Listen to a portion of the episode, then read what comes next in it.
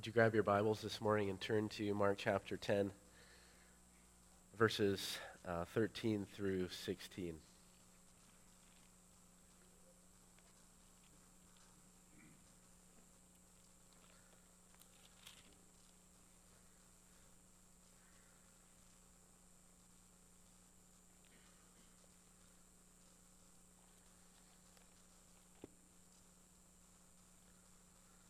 Mark chapter 10, verses 13 through 16. Hear the word of God.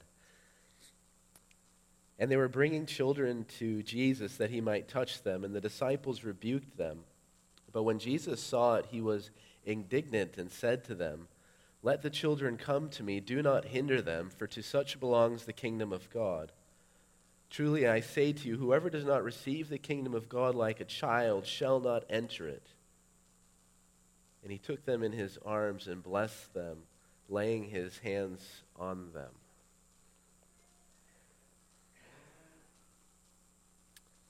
Let's pray together now.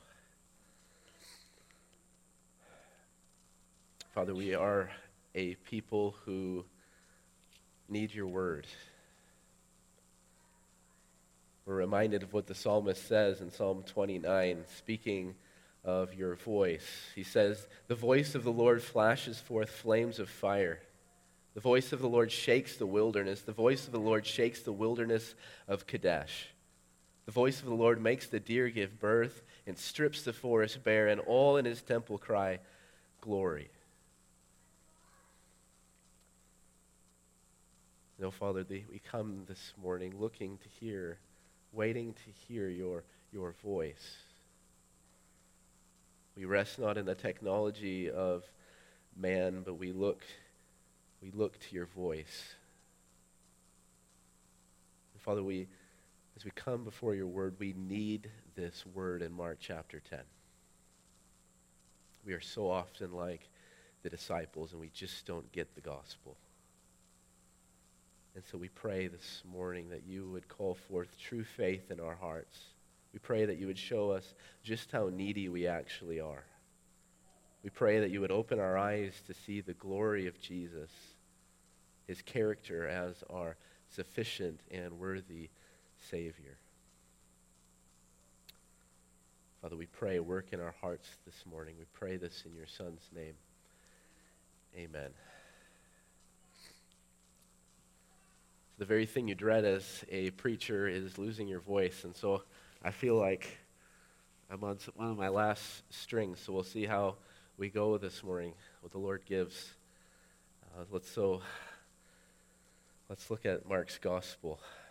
So as we think about Mark's gospel, there is a, a theme working its way out throughout and that's the theme of faith. And so as you go back to Mark chapter 1 and, and as you think about how Jesus began his ministry, it's no mistake that the first words that we hear come out of our Lord's mouth are these The time is fulfilled and the kingdom of God is at hand. So what? Well, repent and believe in the gospel.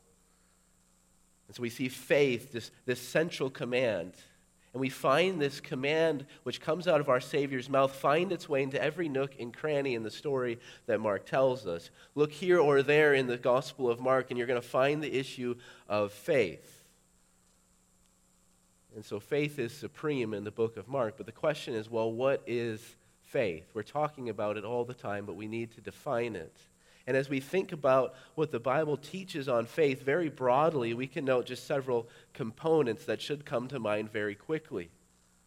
First, faith involves our intellect, it involves knowledge. If we are to practice biblical faith, we must come to know something about the Lord Jesus Christ. We must know facts about Jesus. We must be accurately informed of our Lord's identity, that he is the Christ, that he is the Son of God. Even more, we must know something about what Jesus has done as the Christ, the Son of God. We must know something of his life. We must know something of the powerful deeds that he did throughout Galilee and the nation of Israel. We must know something of his death and his resurrection and his session and his coming. And second, faith is a matter that involves our knees and our tongues. That is to say, faith is a matter of allegiance. If we have come to know that Jesus is the Christ, the Son of God, that he is the rightful king over all created reality, faith is a recognition of this reality. Faith is something that compels us to, to bend our knees to King Jesus and confess with our lips the oath that should be branded across the whole of our lives. Jesus is Lord to the glory of the Father, as Paul tells us in the book of Philippians. And this brings us to a third component of faith. If we have tasted of the goodness of Jesus and we've come to re- we must come to realize that, that faith rises higher than just mere knowledge. If we have tasted of the sweetness of Jesus in the gospel, we have come to know that faith is more than just a, a bent knee and the use of our vocal cords.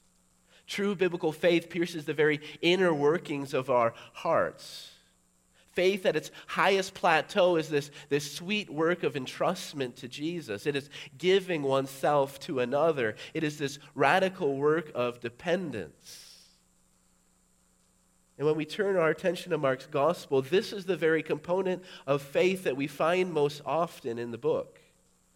Woven into the narrative that, that Mark has given us, we find these compelling examples of faith, of radical dependence, of entrustment we can remember that woman who came to Jesus. The, the crowd was busy and bustling. And she made her way through that busy crowd and she grabbed hold of Jesus' garment and she said, What? Mark tells us this is what faith is tangibly. If I touch even his garments, I will be made well. Or we can remember the woman who, in desperation for her, her daughter, pushed past the stigma of her unclean race. He was a Syrophoenician by birth. And what did she do? Well, she entrusted herself to the Savior. Mark gives us another tangible example of what faith is. She cries out before Jesus, Yes, Lord, yet even the dogs under the table eat the children's crumbs. Or we remember the father whose son was enslaved to demonic power, and he asked the disciples to heal his son, and they can't. They lack faith, and the, the son is being tortured day in and day out. And here in this story, Mark gives us another compelling example of what faith is. The, the father cries out, I believe, help my unbelief. We have to understand that the reason that Mark has placed all of these stories before us is so that we would operate with the same character, with the same heart of faith as we see in these stories. While the many circumstances of these stories are extreme, there's a woman with an uncurable flow of blood demon possession all over the place. The very posture of heart found in these characters is to be the norm for those who follow after the Lord Jesus. What we see evidenced in these characters must take place in our own hearts if we are to have a share in Jesus and his glorious kingdom. Mark is preaching to us. These stories are not just to be merely marveled at, but they must be deployed for our own use. In fact, this is the very issue that comes to us in the text before us this morning. In this scene, Jesus comes to his disciples and he labors with them that they might learn this high order of faith, that they might learn the dependence of faith. And while these men have spent so much time with Jesus, we are so aware of their many failings. These men are, are slow to believe the words that Jesus places before them, and they're dull in understanding. They just don't get it so often. And so, Jesus, for the sake of their salvation, must live out the ancient prophecy recorded in Isaiah 42, verse 16, where Isaiah speaks of a coming day when the Lord will fix his people forever. Isaiah prophesies of Jesus' ministry, saying this and I will lead the blind in a way that they do not know. In paths that they have not known, I will guide them. I will turn the darkness before them into light, the rough places into level ground. These are the things I do. I do not forsake them. And if we have come to know anything about ourselves with any accuracy, we have the same need as the disciples. We need Jesus to perform this redemptive work in our own hearts. Just like the disciples, we are often so slow to believe the promises of the gospel. We are so dull in our understanding. And Jesus is going to work in our hearts this morning that we might be able to say with the characters that we have met in, in the Mark's gospel this If I touch even his garment, I will be made well. Yes, Lord, even the dogs under the table eat the children's scraps. I believe, help my unbelief. And so, as we desire this, these very statements to come out of us this morning, as we desire this work of grace to be accomplished in us, we can divide up our text into, into three sections. As we look at our text this morning, we're first going to look at the, the condition of the disciples. Second, then we're going to hear the call of Jesus as he calls these men to faith. And third, we're going to look at the character of Jesus revealed in this text. And so we can begin this morning by considering the condition of the disciples revealed here. And so in Mark chapter 10, we're picking up again the narrative of Jesus' journey. He's left Galilee and he is traveling down to Jerusalem. And we pick up this scene after his debate with the Pharisees about divorce and remarriage. And what we find is that Jesus, in some sense, is resuming the, the normal course of his ministry. Verse 13 records the scene. And they were bringing children to Jesus that he might touch them. And so, what we find take place in verse 13 is something that has taken place throughout Jesus' whole ministry. The crowds gather to receive Jesus' redemptive touch. And this is something that we've heard again and again in the narrative. Remembering back to the end of chapter 1, Mark tells us this great summary statement about Jesus' ministry. That evening at sundown, they brought to Jesus all who were sick or oppressed by demons, and the whole city was gathered at the door. And he healed many who were sick with various diseases and cast out many demons. In fact, as we move throughout the narrative of Mark's gospel, the enthusiasm of the crowds grows and increases. So much so, by the time we come to chapter 3, Jesus is concerned for his own life, and he says this to his disciples make a boat ready because of the crowds. And Mark goes on to say, For he healed many, so that all who had diseases pressed around him to touch him. And we could go on quoting passages this morning, but there's a, a general pattern that we can see in the Gospel of Mark. The crowds hear of Jesus' powerful ministry. And then they, they gather up and they grab the sick and the demonized, and then they flock to Jesus. And then Jesus, full of compassion and mercy, heals and ministers to the crowd's needs. And this happens again and again and again. But now we're in Mark chapter 10, and something is strangely different in this scene. Again, the crowds hear of Jesus, and they bring their sick and needy children to Jesus. Perhaps the children are sick or demonized. We're not sure here. Mark doesn't tell us. But in this case, something startling happens. We read the end of verse 13. And the disciples rebuke them. Now, the scene should startle us we've been paying attention to Mark's gospel, Jesus has rebuked the wind and the waves. Jesus has rebuked unclean spirits. He has spoken harsh and authoritative words to these enemies that seek to hinder his mission and hurt his people. But here are Jesus' disciples. And who and what are they rebuking? Well, they're not rebuking unclean spirits. They're not rebuking the Pharisees. They're not rebuking nature. Rather, rebuking children the very children that have come to Jesus to receive his redemptive ministry. And in a very real way, the disciples detect that these children are a threat to Jesus' mission as the Christ, the Son of God. And so clearly, we can see that something has gone terribly wrong in the disciples. And the question is what is going on here? What is the condition of these men's hearts? Perhaps we could venture at this point in the ministry, the disciples were, were simply burnt out. They've met with countless cases of suffering. They've been surrounded by and poked at by the crowds. Intrusions have become the norm, and there's little peace for them. Just think they had very little time to even eat a meal when the crowds came upon them surely at a minimum we could say that these men had become desensitized to the needs of the crowd or at worst they become they became completely burnt out And so they say, looking at the crowds of, of children coming near Jesus, that's enough. The doors are closed. We're shutting down this ministry. well, surely there's an element of, of burnout going on here. While we can sympathize with these men, we have to reckon that there's something else going on here under the surface.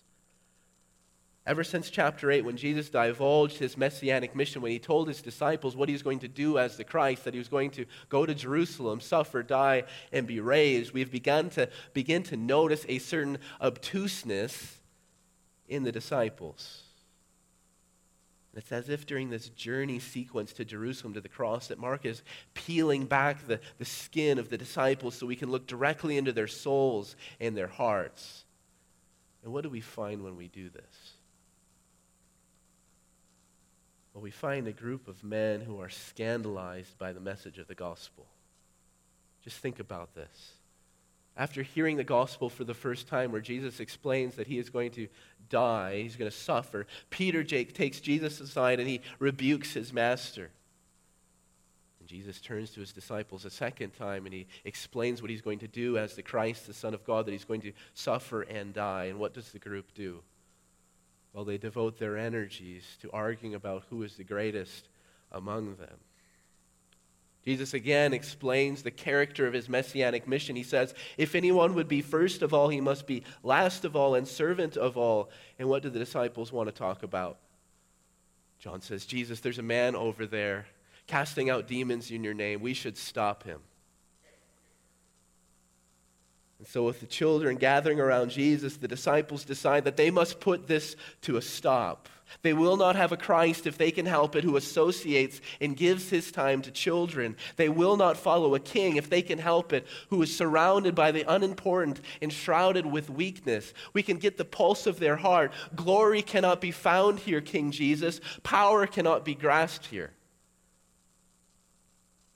So, at a very basic level, these men we begin to see into their hearts they do not understand Jesus and what Jesus is all about.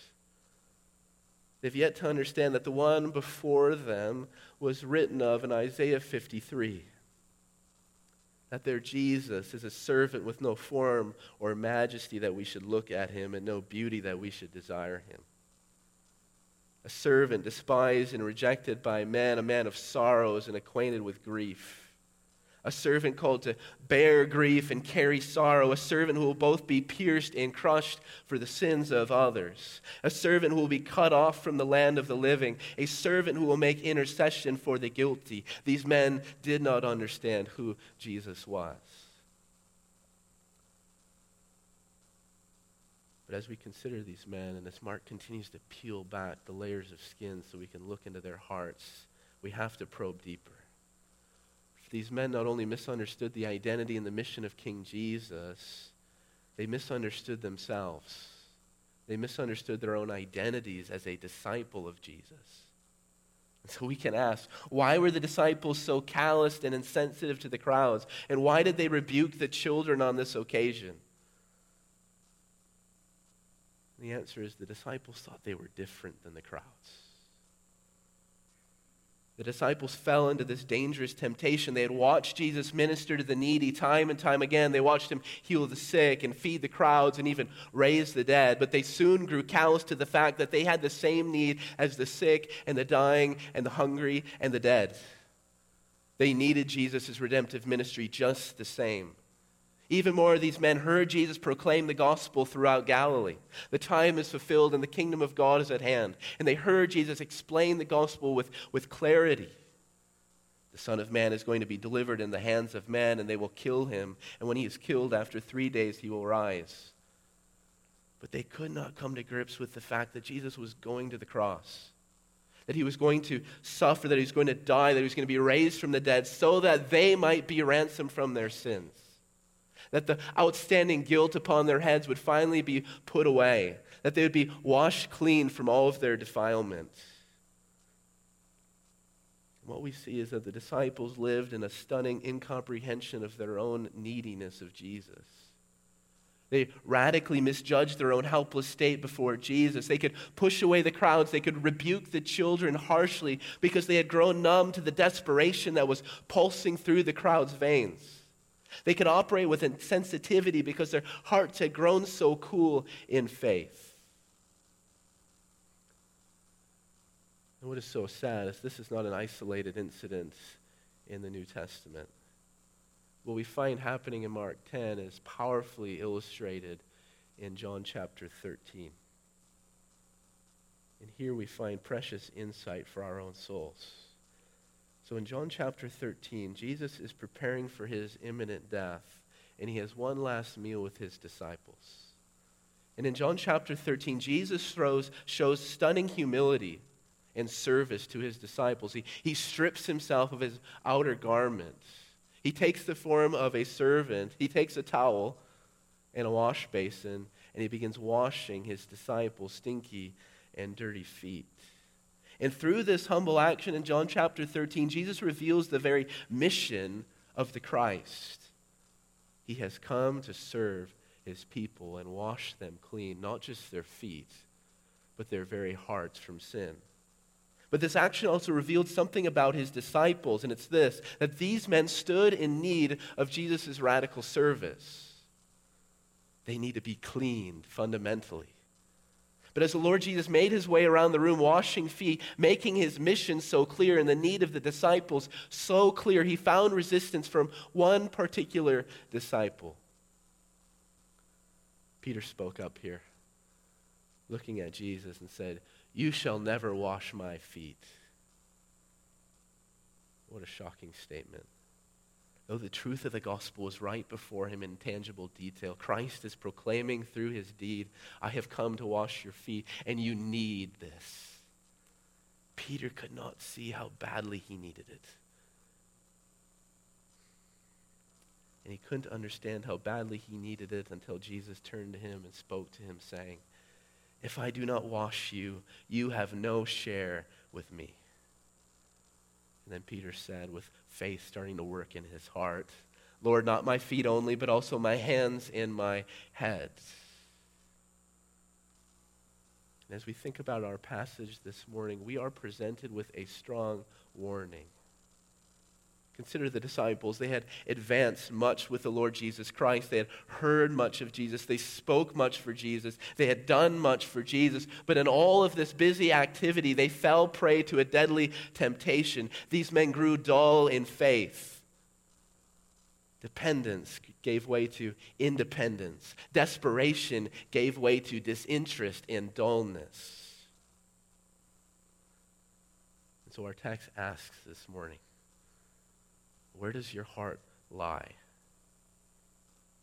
Have you grown cold and calloused and dull? Have you become desensitized to your own need of the Lord Jesus? Can you no longer relate to the needy soul? Do you find Peter's words rising up in your own heart? You shall never wash my feet. Or is the Lord doing a work of grace in your heart? So that you can say with the old hymn writer, I need thee every hour, most gracious Lord. No tender voice like thine can peace afford. Or Psalm 70 working in your soul, and you can say with the psalmist, I am poor and needy. Hasten to me, O God. You are my helper. You are my deliverer. O Lord, do not delay. The text demands that we come to an answer. Are we with Peter? You shall never wash my feet. Are we with the psalmist? I am poor and needy. Come to me, O God, and rescue me. So clearly, the disciples are in a dangerous place. So dangerous. They are blind, but they think they can see. They are deaf, but they think they can hear. They've been deceived concerning their true spiritual state. And so the question is what can be done for these men? And as the word does its work on our hearts this morning, we have to ask, well, what can be done for our hearts today? And here we must give our attention to Jesus and what Jesus is going to do. He is committed to leading blind and deaf men and women into salvation. And he calls his men and he calls us this morning to renewed faith. Look at verse 14. But when Jesus saw it, he was indignant and said to them, Let the children come to me. Do not hinder them, for to such belongs the kingdom of God. Rightly, and we can say rightly, Jesus becomes angry and irritated with his men. This time they were not just hindering the work of an exorcist, casting out demons out there, but now they're, hin- they're hindering the, the crowds of children to come to Jesus. They're committing a, a grievous sin. They're causing the little ones to stumble. Jesus makes clear in his rebuke that the children are not a hindrance to his mission or his kingdom. Let the children come to me, do not hinder them. But the question is, why? Why does Jesus find it necessary to minister to these little children? Now, we have to understand that Jesus' interest in the children is not humanitarian in the broadest sense. While Jesus is not opposed to educational reform or good nutrition, we don't find him in this text campaigning for these matters. He doesn't say, Let the children come so that I may feed them. Let the children come that I might clothe them. Rather, he says this Let the children come to me. Why? For to such like these belongs the kingdom of God. What Jesus is doing here is he's calling together his disciples and he's reorienting their vision of the kingdom. It's as if he is saying to them, Look here.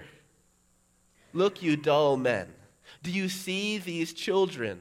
What do you make of them? They are weak. They cannot defend themselves or stick up for themselves or fight for themselves. They're, they're helpless. They need to be fed by others and clothed by others and sheltered by others. They're powerless. They do not hold public opinion. They do not have riches or abound in wisdom. No one seeks out their advice. Do you see these children? Do you understand what they're all about? You need to understand it because this is the very basic DNA of my people. This is what a kingdom citizen looks like and acts like. The point is clear. The kingdom of God belongs to the poor, the weak, the insignificant, and the disenfranchised. And it's for this reason that wherever you find Jesus speaking, you find him reaching out and extending favor to the helpless. Remember the Sermon on the Mount. What does Jesus preach there? Blessed are the rich. No, blessed are the poor in spirit, for theirs is the kingdom of God. Blessed are those who mourn, for they shall be comforted. Blessed are the meek, for they shall inherit the earth. Blessed are those who hunger and thirst for righteousness, for they shall be satisfied. Blessed are those who are persecuted for righteousness' sake, for theirs is the kingdom of heaven. This is the tenor of Jesus' whole ministry. But Jesus is not aiming to make an academic point with his disciples. He is working, he is preaching, he is speaking so that this principle would land upon their hearts and that they might be changed. He wants to apply this theology of the kingdom in a striking fashion, and he does this in verse 15. He ups the ante. He says, Truly I say to you, whoever does not receive the kingdom of God shall never, like a child, shall not enter it. And not only do we see that the disciples were wrong for turning away the children and rebuking them, but they were wrong on account that they did not act like the children. The disciples, Jesus preaches, must shed their notions of completeness and health. They must set aside their vision of power and prestige and importance. They must crucify all of these hopes, all of these vain ambitions, and come to Jesus in simple need like a child. And what Jesus wants his disciples to see and what he wants us to see is that in regards to the kingdom of God and the glorious age that is coming, we stand like helpless children. And Jesus is pleading with you this morning. He says, Don't you see it? It is only by my grace that you shall enter the kingdom of God. It is only on account of my mercy that your sins will be washed away. It is only due to my power that you will rise on that great day of the resurrection. It is only by my grace that you shall stand complete and righteous in that great day of judgment. Can't you see it? You cannot provide one thing for yourself when it comes to the kingdom of God. It must be given to you, and you must take the posture of the child and you must receive it. Jesus is changing our view of discipleship. The Lord Jesus is not calling for a rugged individualism where we find our inner strength, where we find our inner resolve and overcome all the obstacles in life that faith us. Jesus is not calling us to become like a, a, sort of moral gladiator where only the fittest and the finest and the fiercest will enter into the kingdom of God. Rather, discipleship is a path where we discover our own personal poverty yet again and again and again. Growing in grace is growing in the knowledge of our poverty where we discover how many needs we actually have. And it's for this reason, when you cast your eye about the New Testament, you're going to find this posture absolutely everywhere in those who are maturing in Christ. Paul leads us in this humility. He says, after experiencing the thorn in his flesh, Therefore, I will boast all the more gladly of my weaknesses. Why? so that the power of Christ may rest upon me. For when I am weak, then I am strong. James, the half brother of Jesus, gets this point as well, and he encourages his people, saying, God opposes the proud, but he gives grace to the humble. And so we have to understand, brothers and sisters, that the, the path of discipleship that Jesus is calling us to is a humbling path. It is a humble path. It is a path that we travel on where we acknowledge our needs again and again and again, where we come to Jesus with open hands yet again and again and again because we know our bankruptcy. Even more, Jesus wants us to understand that this is the only path that leads to the kingdom of God. The only way to get in the kingdom of God is by acknowledging your bankruptcy and your need and living that way. Jesus says to us. For truly I say to you, whoever does not receive the kingdom like a child, he shall not enter it.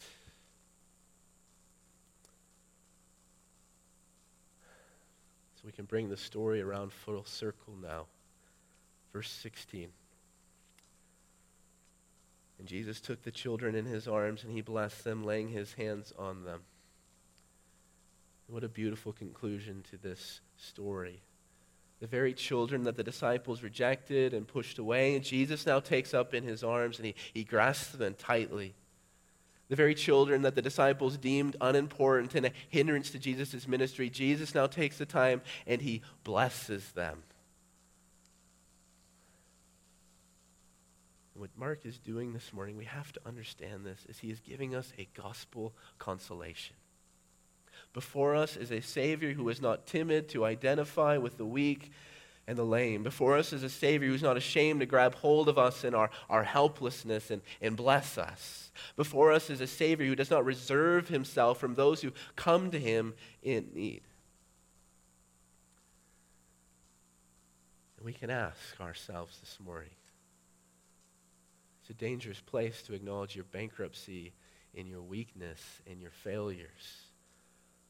What will happen to me if I go to that place and I come to Jesus in this state of helplessness like he desires? Well, we must study the character of Jesus. The voice of Jesus assures us this morning if we come to him in need, we will find what we need. Jesus says, My grace is sufficient for you, for my power is made perfect in weakness. We can ask, Well, what will happen to me if I come to Jesus in my helpless state again and again and again? I've been a Christian for 20 years. Will Jesus get sick of me? The voice of Jesus encourages us. He speaks in the book of Revelation, saying, I counsel you to buy from me gold refined by fire, so that you may be rich, and white garments, so that you may clothe yourself, and the, the shame of your nakedness may not be seen, and, and salve to anoint your eyes, so that you may see. We can ask ourselves, what will happen to us? What will happen to you if you come to Jesus in need. The voice of Jesus promises, he says, Come to me, all who labor are heavy laden, and what? I will give you rest. Take my yoke upon you and learn from me. Why? Because I am gentle and lowly in heart, and you will find rest for your souls. For my yoke is easy and my burden is light. So, brothers and sisters, if we are to travel this road of discipleship, if we are to take this path of, of humility and bankruptcy, we must line our hearts with the character of Jesus that we mine out from this text. We must lay what we find here into our hearts so that we might continue on this path with good courage because of Jesus. What precious words we have.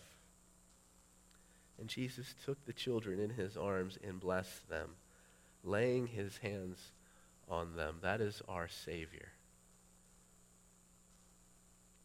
And so, brothers and sisters, hear the call of the gospel. Jesus comes to you and he says, Repent and believe in the gospel. And I call upon you this morning use your intellect in faith. Know the facts of Christ Jesus. Know who he is, that he is the Christ, the Son of God.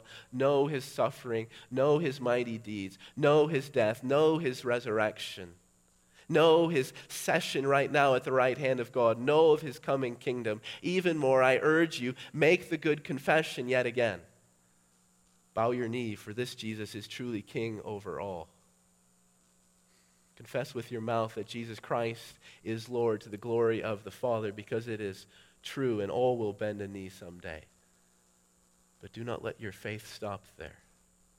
May it rise to a higher and sweeter and more glorious level. And may you entrust yourself to this Jesus. May you give yourself to him. Won't you say, with all the characters in Mark's gospel, if I touch even his garments, I will be made well? Won't you say with the Syrophoenician woman, Yes, Lord, yet even the dogs under the table eat the children's scraps? Won't you say with that beleaguered father, I believe. Help my unbelief. Let's pray.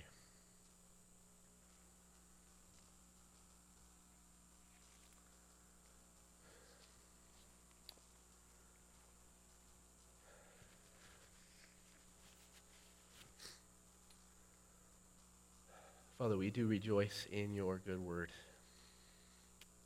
We need it. We need to be humbled and we need to see your Son's glory.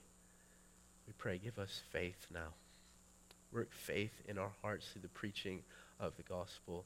Not, do not let us be dull and insensitive. Do not let us walk away thinking about other things, but fill our minds with the glory of Christ. Oh, Father, we pray this in your Son's name. Amen.